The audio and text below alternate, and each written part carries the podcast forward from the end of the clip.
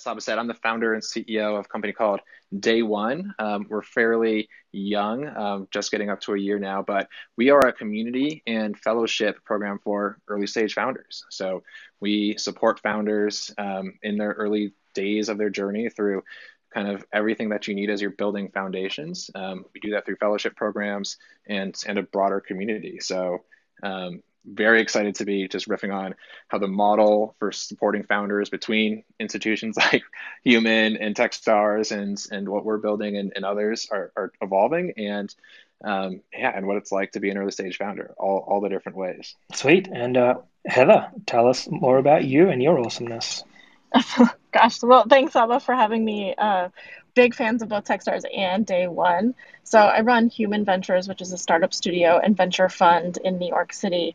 And, you know, it was really born out of the um, the need of having community around starting companies. You know, it's it's not a, it's a lonely journey a lot of times. And so, you know, when we started Human in New York, the competition was really starting it in your living room by yourself. And so with Human, you have a peer group of entrepreneurs who are building. Um, we invest in early stage all the way up to pre uh, to Series A, and we invest in what we call the human needs economy. So health and wellness, future of work and one's livelihood, um, uh, community-driven businesses.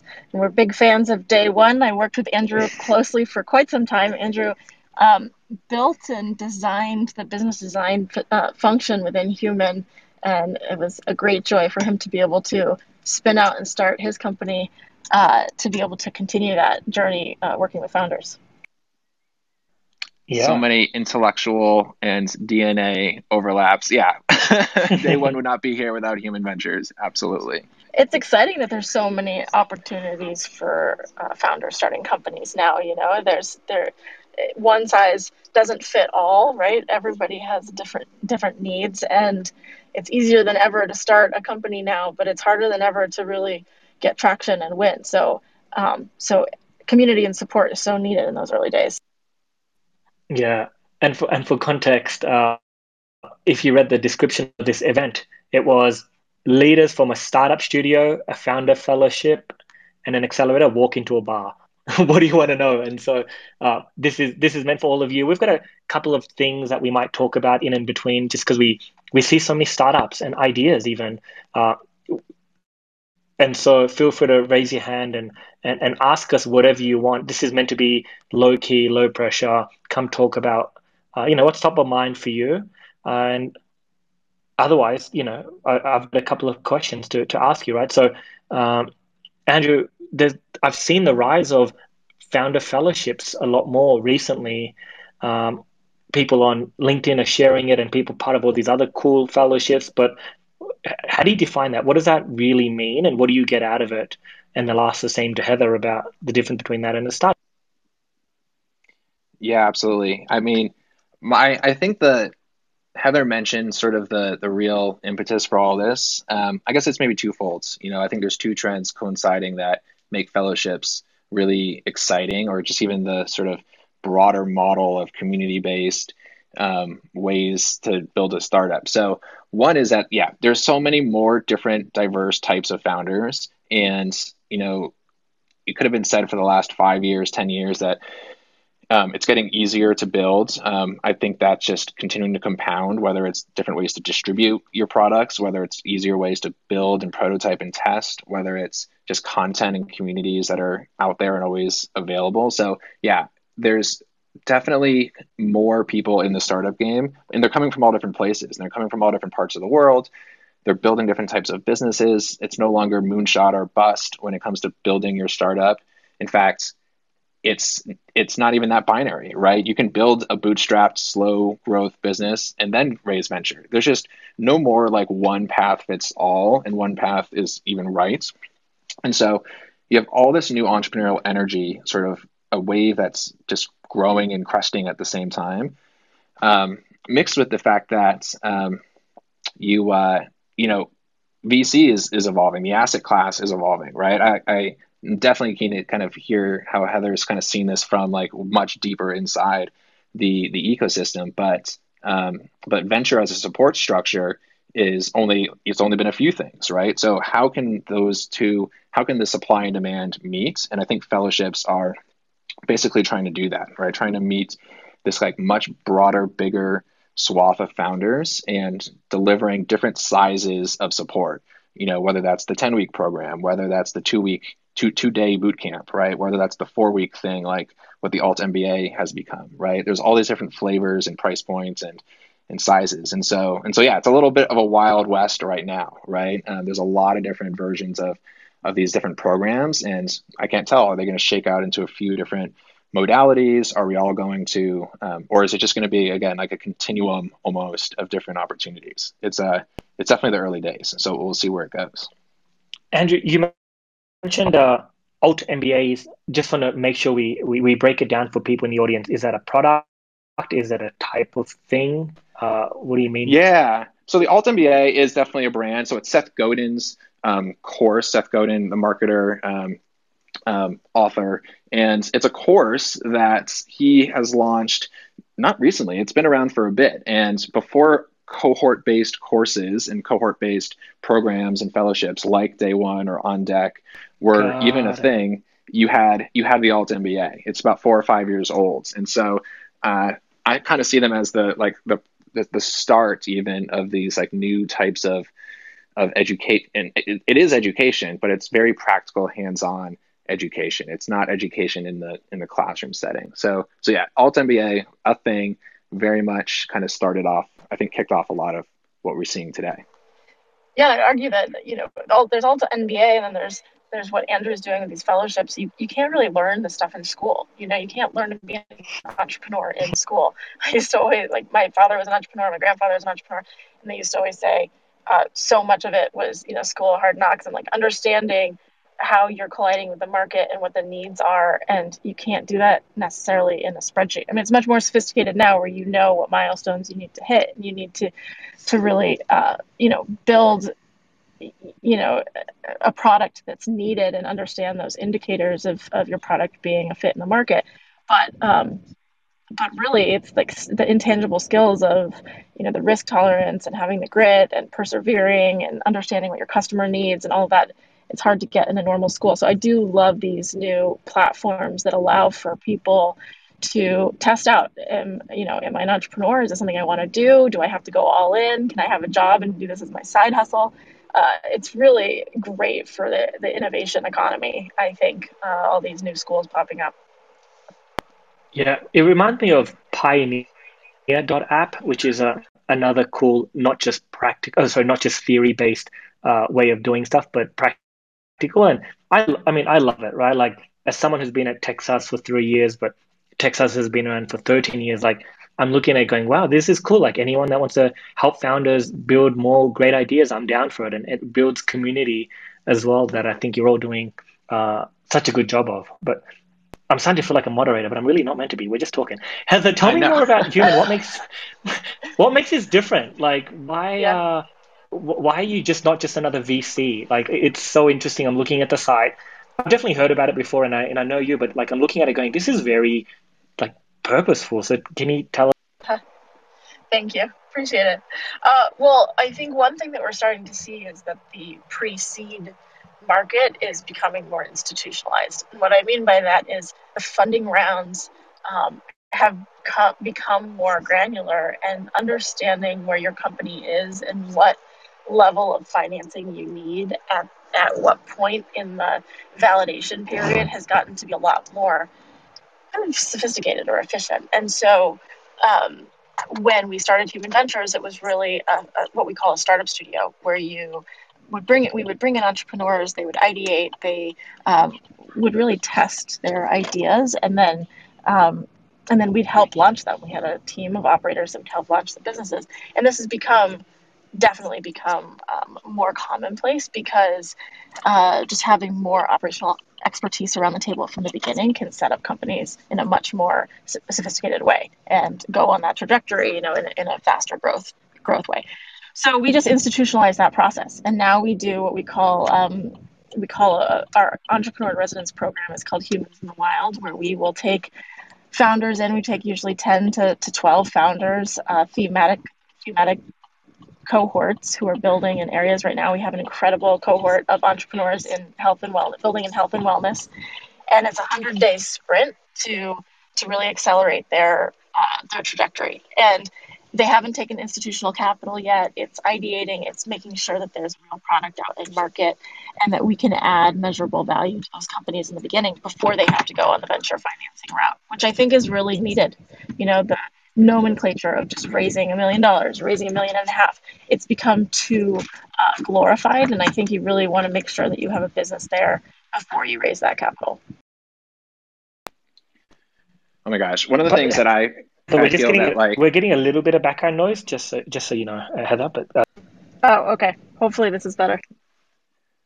No, what I was just going to jump in and just like build, because as I mean, I feel startup studios, I mean, I'm very partial. I got my start there. Like, um, like Human is is just the best. But the the ideas of of a startup studio pulling the pieces together around every stage of the journey is just like, novel, right? It's mind-blowing. And it kind of leans into this reality that startup building is freaking hard, right? And there's there's a lot, a lot of value to be added to founders at every single stage, from like the zeroth step of things all the way down and everything Heather said. And so as just like a student of the process, it's just fascinating to think about sort of where the value add is, what those common challenges are, how do you support a founder or all founders who are a little bit different, but also facing these similar challenges.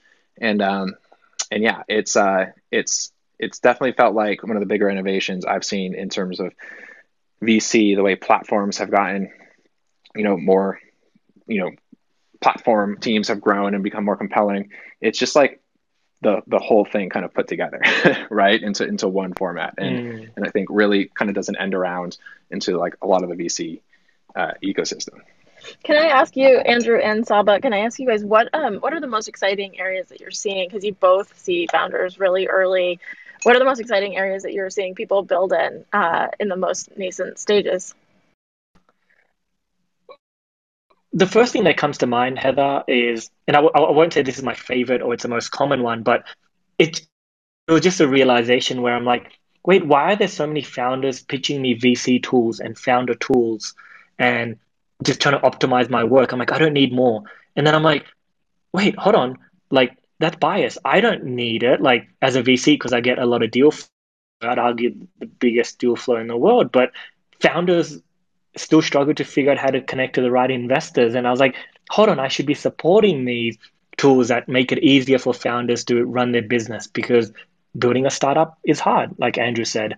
And th- that reminded me of a tweet that, you know, went viral of mine uh, a couple of weeks ago that has over four thousand likes. Um, and I just retweeted it. Like, that's, I think that's what keeps coming up. Building a startup is hard. And so uh, anyone that's helping startups through through finance or technology and tools and, and programs, we used to see it as it's oversaturated, but it's happening because it's a cry from founders saying, it's still very hard, like make it easier for me, which is why I love, you know, all the different types of programs that are going on right now. Uh, you know, Techstars has forty-five programs, but also Day One. Like, Andrew, I'm so shocked that you just started another program again. Like, I feel like you just emailed saying, hey, I'm starting class one and you have to class two now. And I'm like, that's badass. So that's one area, right? Like, so founder tools in general for, for connecting. I've got a couple more, but Andrew.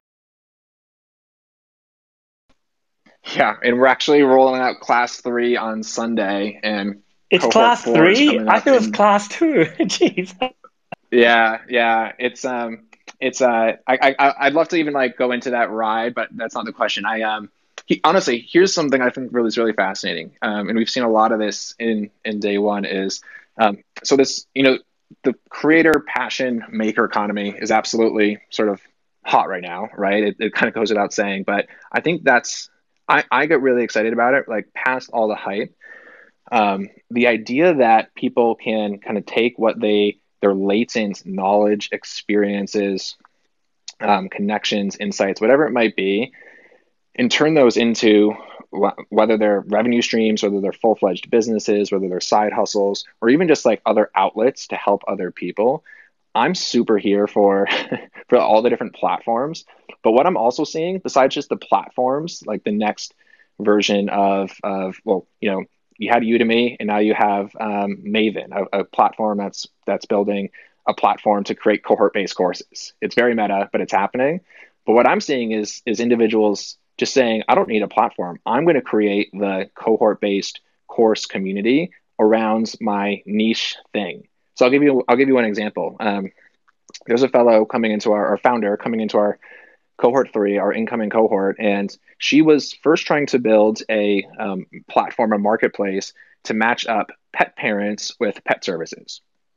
Standard idea, pretty good idea, right? Like, you're a new pet parent. Where's your grooming? Where do you go for the vet? Like, all the different things you might you might care about. Where's training? But what she realized was it's a there's a stronger sort of product market, or at least problem solution fit, to create a cohort-based program for new pet parents. Get all the, the pet parents who just got that new pup, who need to both like learn how to train them, learn how to live with them, kind of want to commiserate, ask questions, and get everyone together into a, I don't know what she's going to decide, ten-week program, twelve-week program, ongoing community, whatever it might be. But she's moving away from a model that, like, you know, the hot Airbnb marketplace model, into a cohort-based kind of productized community, information products, network type of hybrid. And and I've seen that all over the place. People doing that for these very non-traditional things, like being a pet parent, for for making career transitions, for really kind of everything that you could use as like your life journey. So I'm excited for that. And if, if that's something you're working on, like, tell me about it, because I think we're going to see this proliferation continue. I love that. I am so with, I am so here for that. I, you know, when we talk about um, the areas that we're investing in, health and wellness, future of work, those are very, you know, commonplace. This, Andrew, what you're just talking about, the community aspect, it's what's emerging right now, and the business models for community are emerging. But, you know, it's really, Facebook groups is probably one of the most powerful parts of Facebook that's so underutilized. I mean, it's definitely utilized, but it's under under monetized probably. And I think that people have now unbundled that, and they're thinking about how are you creating many to many groups, because uh, WhatsApp is definitely, um, you know, a component of it. But then how are you paying for memberships? How are you um, being matched with other cohort members? The technology that's going to be the rails for community-based uh, platforms is is absolutely going to just blow up. And I think we're starting to see early early um, rumblings of it, but, you know, definitely not the, the biggest network of networks yet out there that's working. So um, I love that you're you're bringing that up. I'm obsessed with this as well. Yeah. I, lo- I love uh, something you said earlier, Andrew. Um, you know, the way I, I boil it down about community is that you can't have immu- immunity from it. Without it, you're just lines of code. And so that was a really good example around the pet tech uh, company that you mentioned. Um, and Heather, I, I, I, I don't know if you know what this is, but I just got access to Hotline. Do you know what that is? Amazing. I don't. I don't it's, know uh, this. It's it's Facebook's new Clubhouse competitor, and so I'm going to be doing oh, right. it yes. this weekend. But, you know, I think a lot of people are like, oh wait, Facebook grew, you know, when Clubhouse came out, it was like, oh wait, Facebook should have been doing this a while ago through through through audio, and, and the answer is they are doing it. And so I totally agree with yeah. you. Like, my way of having community early on was with Facebook groups itself. So, well, let's do uh, one. You want to you want to hook us up on Hotline? Are we allowed to talk about yeah. that here? Are they are they going to shut this down? I mean, I don't know.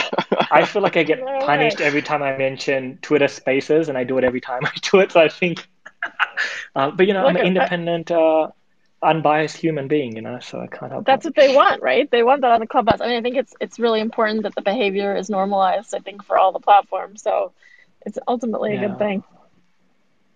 Yeah. So, so look, I want to go back and just start at the basics. Uh, Andrew, sorry, if you want to if you want to continue on this on this. No, I was probably going to get us to that same place. I was thinking the same thing as you are. Yeah. Okay, great. Um, we're going to talk about pizza. Is, was that it? No. Okay, bad idea. Um, we have an idea, right? Like, you have an idea. You're a founder. Where do you take it? What do you do? Uh, how do you validate it? Who do you talk to? Like, again, hand raising is open. Feel free to come on up if you have a specific question or want to share something you did that worked for you. Otherwise, uh, we'll go to Andrew first and then Heather. Like, in thirty seconds, like, what is the first thing that you recommend founders do um, when they've got an idea? Yeah, absolutely. That's what I was going to get back to. Like, man, when when like, what are the common challenges? What are the common needs that every founder faces? That's one of the things that I just yeah we just live for. Um, So here's my simple, uh, uh, you know, In the world of Clubhouse, you have to have the soundbite. It's put it on paper, right? At, at the second you have an idea, it just needs to come out. And whether that means you write it down in your notes app first, that's a good start, right? But it needs to sort of come out into its component forms, right? Ideas have structure, or at least business ideas rather have structure, right? And startup ideas have structure. It's, it's you know, it's a little more detailed or, or structure, or there's a, a little more um, specificity to what that structure is, right? Bootstrap ideas have different structure. Side hustle ideas have a different structure. And so first getting it out, um, and then thinking through what are these component parts. I'm not gonna like start rattling them off right now, but having some thoughtful frameworks around, okay, what are the pieces of this idea?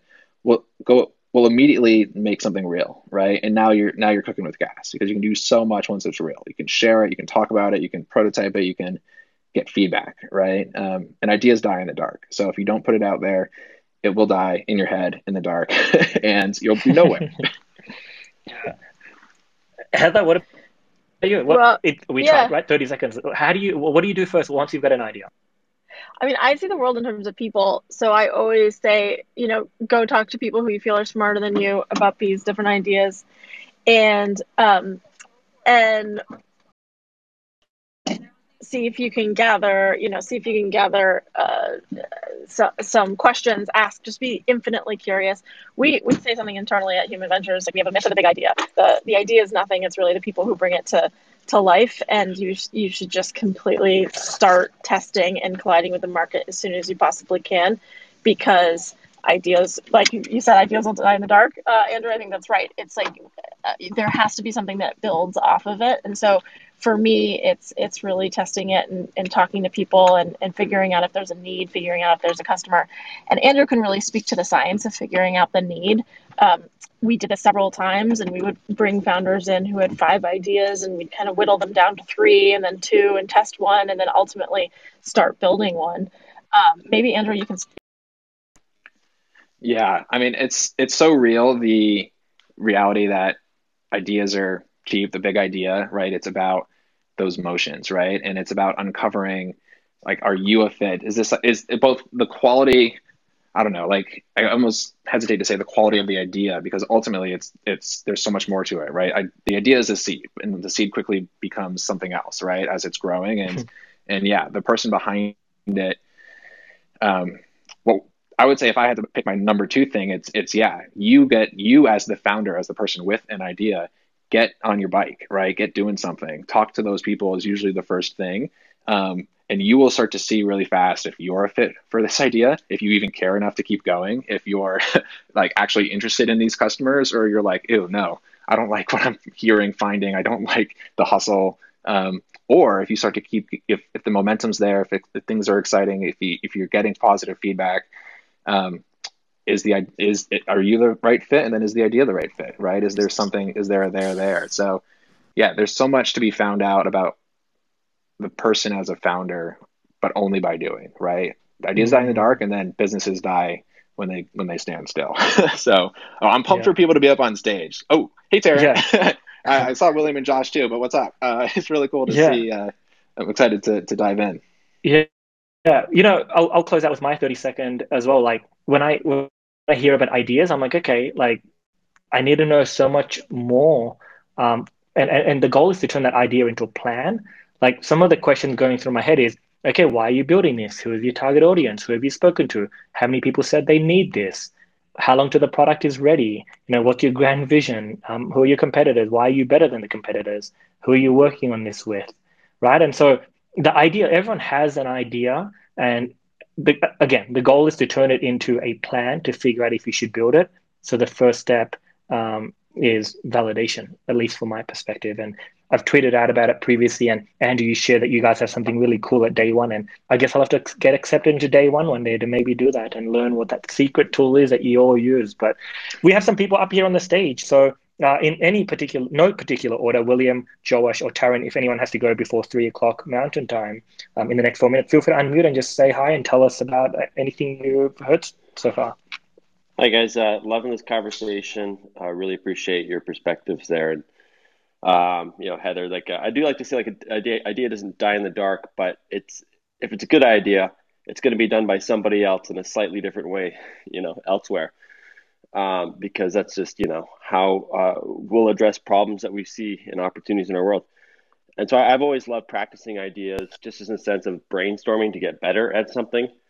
Um, and uh, and then there's an idea that I, I came across. I don't want to say here or anything, but uh, it was one I was like, oh, somebody's going to solve this problem. But it was fun to think about it. And nobody solved it yet. Um, and so it, it's been eight years. Um, wow, really? Uh, Do it. Yeah, and you it's, think it's, it's still it's, there, do it. No, I know. And it's so funny. And and I find, I, you know, I've talked to, uh, I have a, a person who I'm going to be working with who's going to do like the designing aspect of it, because it's about eight different materials uh, to put it together into construction. Uh, maybe a couple more that I'm not thinking of. Uh, but it's, uh, you know, to go from that design stage, uh, my question is to go from basic where I am, which is I have a bunch of notes and pictures and drawings and things about this idea. Um, and I've got it to a place where somebody's like, yeah, I can, pro- I can design you that. They've designed backpacks and, and other products uh, with diff- using different materials. Uh, going from there where I have it, let's just say design, is there anything else I should be getting ready before going towards like one of these uh, accelerator groups uh, or yeah. somebody who can, who can, because I'm, I'm, looking to be like present an opportunity that this addresses something. Yeah. So William, you know, I'll, I'll go first. And my, my thought is, you said it earlier that I like, but then then I'm a little bit scared now, because you're presenting a solution. You're not showing that someone else has the same problem. So an idea, the first step is to validate that more people have this problem and confirm that. You want to get a bunch of people. Sometimes I say, talk to twelve people that aren't Uh, gonna just say nice things, right? The The Mom Test is a really good book uh, that helps you know how to ask the right questions. Um, I think that's by Rob Fitzpatrick. If I got that wrong, apologies. Um, and so validate that idea exists, uh, sorry, that problem exists with more people, and then get into designs and solution mode. Most people get too far into the solution mode straight away, and they start showing, hey, do you want this? And unless if you're Apple and Steve Jobs, you can go along that path of, you know, show people Uh, what they're going to want and need and all that stuff. But early on with the startup idea, um, the goal is to figure out if anyone else also has that problem, because otherwise you get stuck in uh, what is worldwidely known as founder fit, where you think it's a great idea and a solution and no one else has that problem. Uh, but Andrew, back to you and Heather. What what do you think the first step is based on what? No, actually, I mean, I was going to go the same place, so I could say it really fast and then pass the mic to Heather, because you had, Saba said earlier about validation, William, the um, one one of the simple frameworks for validation that I think a lot about, there's there's really three questions that you're asking yourself, or you've, you've made three, every business has three assumptions, which is people want it, I can build it, or we can build it, and it can make money, right? And unpacking those is every other assumption. And you seem to have started to answer the assumption we can build it, to Saba's point, without necessarily going, well, it seems like you could go further and deeper on, do people want it, right? And do they want it enough to make it a viable business for you? So I would spend all my time there, right? Out, out with your customer, as Heather said, collide with the market. But Heather, want to round that one out? Uh, yeah, I'll just say that there, you know, there are different types of businesses. So it, it's just worth being said, like to, to think about what type of trajectory you want your business to be. Are you selling a product and you're going to be making revenue, and then you're going to be building your business off of the revenue, and it's a physical product?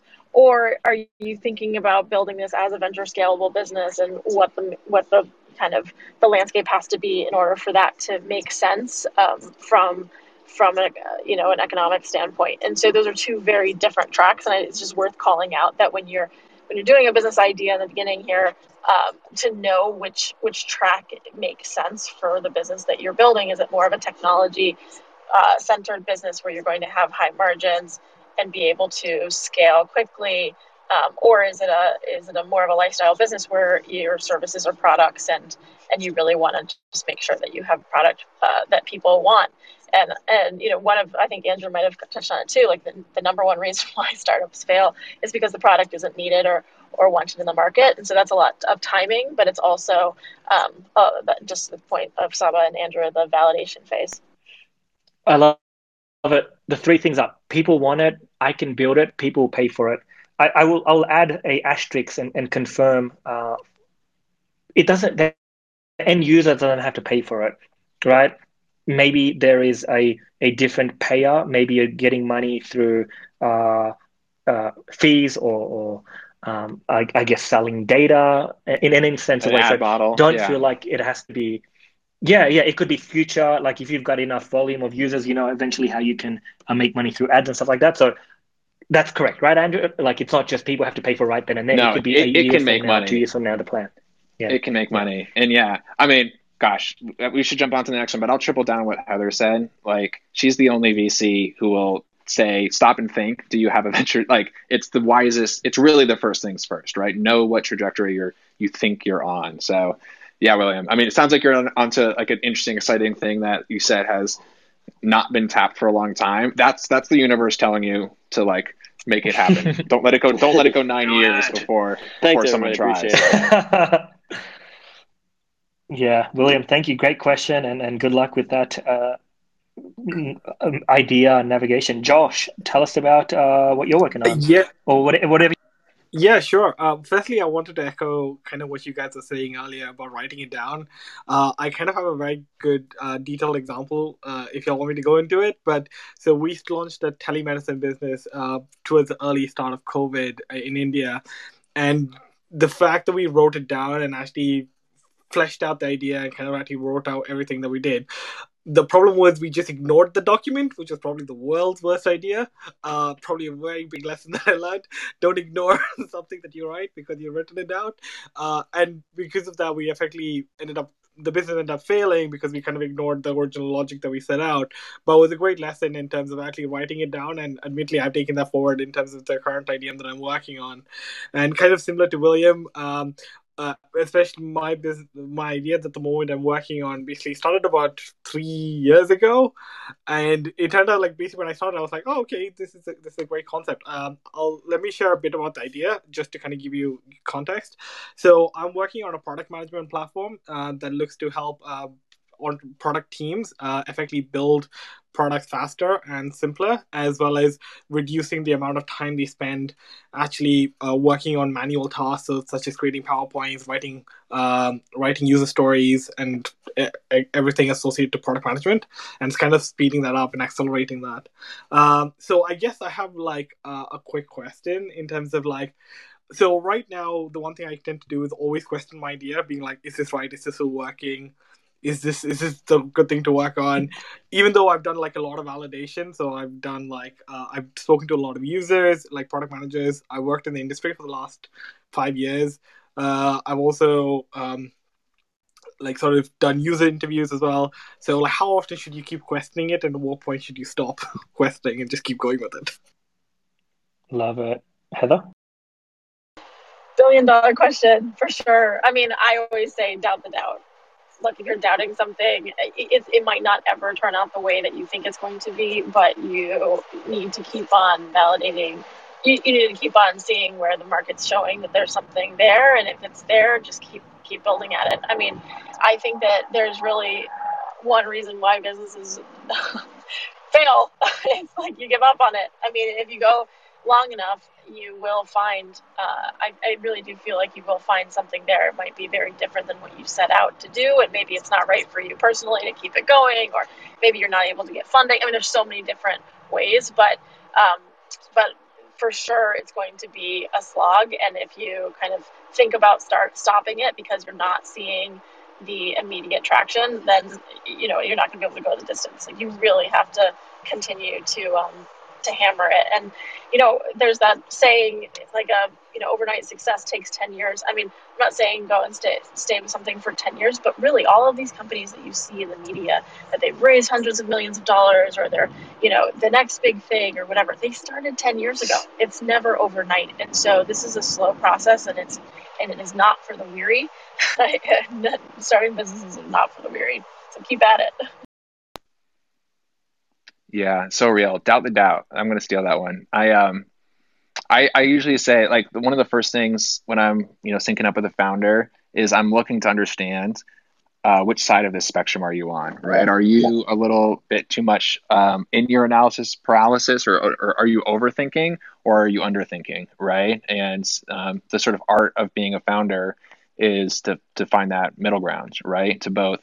Um, to both have a ton of optimism and confidence in your thesis and what you're doing, but also to be the biggest critic, right? And to be rigorous. And you have to be a little schizophrenic to play both sides. So, um, and almost nobody has it proper, perfectly right. Most people are just oscillating back and forth. And that's part of uh, the craziness of being a founder, is those emotions, right? This is never going to work, but staying at it, or feeling jubilant, but then bringing yourself back down. So I would, I would, my intuition based on your two minute uh, overview is, you know, keep pushing hard, like keep talking to, you're never doing the wrong thing if you're talking to another customer or another user.